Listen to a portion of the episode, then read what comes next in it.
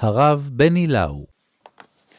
פרק ז' מכניס אותנו כבר לעשרת המכות, לשתיים הראשונות לדם ולצפרדע, וזאת ההזדמנות שלנו להתחיל כאיזשהו מבוא לכל המכות האלה, לשאול את השאלה אולי הפשוטה ואולי קצת מכאיבה, על הסגנון הזה, על הסגנון הזה שהאלוהים מתגלה לעולם בכוח של השחתה, בכוח של מכות, בכוח של אה, חורבן, מזכיר לנו את המבול, מזכיר לנו את סדום.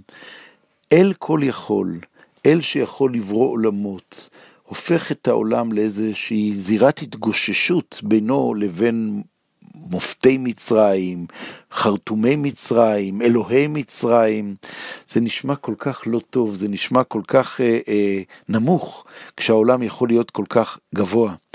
ואני רוצה להשתמש במשפט אחד קצר, קצת אניגמטי, שכתב אה, יהודי מאוד מעניין, מייסד חסידות גור, רבי יצחק מאיר, שנקרא הרים, חידושי הרים.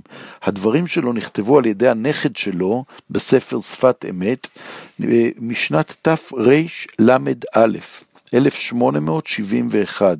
הוא כותב ככה, זה המשפט: כי מה שהיה צורך לעשר מכות, להסיר הקליפה והסתר מעשרה מאמרות, לעשותן עשרת הדיברות.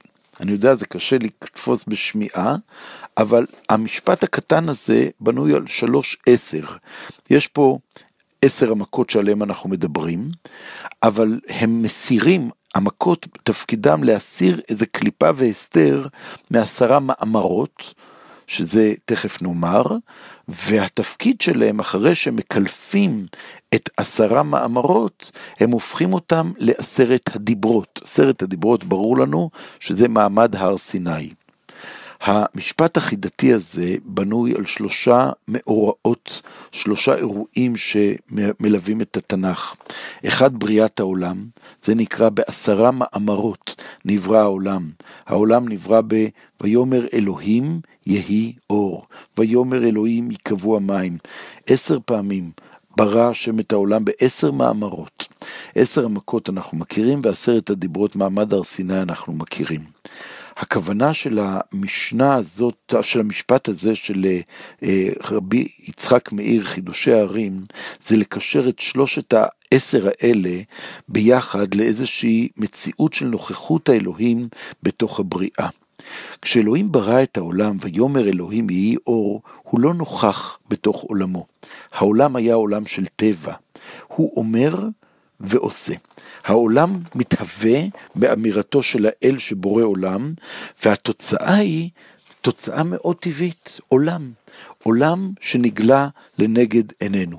אתה מסתכל בעולם היפה, בפלא של הבריאה, ואתה אומר, דרך הפלא הזה אני מגלה את הבורא.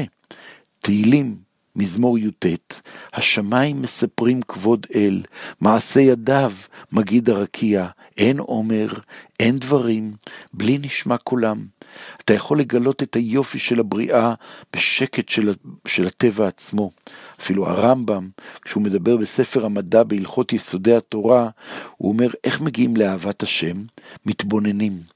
יתבונן האדם במעשיו וברואיו הנפלאים והגדולים, ויראה מהם את גודלו, ידע את השם הגדול. ככה מתאר הרמב"ם בפשטות את העיניים שפקוחות אל הטבע, זה עשרה מאמרות שבהם נברא העולם בבראשית. לכאורה זה היה צריך להספיק. כשאדם חי תחת שמי האלוהים, אני לא בורא, אני לא אדון, אלא אני נברא אחד מתוך עולם שלם. אני חלק מההרמוניה, אני חלק ממשפחת החי וגם ממשפחת הצומח. אני חי באיזו התמזגות שלי בתוך הטבע, אני לעולם לא אשלוט בו, אני לא אקלקל אותו, אני לא אפגע בו. אדם יכול להיות הרמוני עם הטבע, ככה נראה עולם של מאמרות שנברא עולם, אבל העולם הזה הוסתר עם קליפות, קליפות, קליפות. מהם הקליפות? האדם השתלט על עולמו. הקול של הבורא של עשרה מאמרות נבלע בקליפות האלה, וספר שמות נפתח עם עולם שיש בו חושך גדול. במצרים אין אמונה בבורא עולם. פרעה הוא היאור, הוא המקור של כל השפע של העולם. במצרים יש תחושת ביטחון כלכלית עצומה, יש איזו תחושה שלא מסתכלים כל השמיים, אלא מסתכלים אל האדם, האדם הוא אלוהי. הכל, החוסן נתון בידי המלך ונתיניו, במצרים השופעת שפע של טוב, אין כניסה לאלוהים. בורא עולם לא מוכר לאיש. פרעה מתבונן על היאור ואומר לי יאור.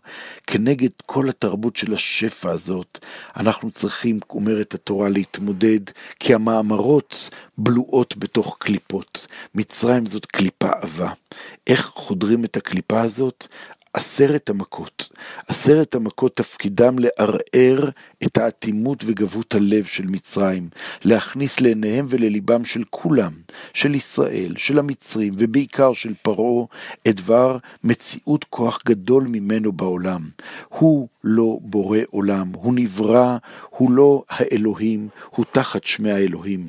כל מכות מצרים הופכות באופן מדורג ומפחיד את התודעה של יושבי מצרים, וידעו מצרים כי אני השם.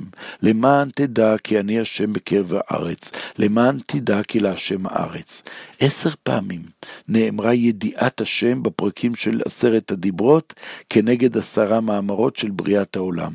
כדי להגיע להתגלות של הר סיני, צריך קודם כל לקלף את הקליפה העבה של מצרים. כבר במכת הדם, המכה של הפרק שלנו, נסדקה כבר שם הביטחון, היציבות, הגבהות, הכל הכל נסדק, כי היאור, היאור הכזיב, הדם העולה מן היאור סדק את השקט המכחיש את מציאות השם. המדרש מתאר את זה יפה, הוא אומר במשל הדיוט, זאת אומרת, משל של בני אדם רגילים, היכה אלוהיו ויבהלו כמריו. מכת הדם פקחה עיני עיוורים שממאנים לראות את יופי הטבע ואפסותו של האדם.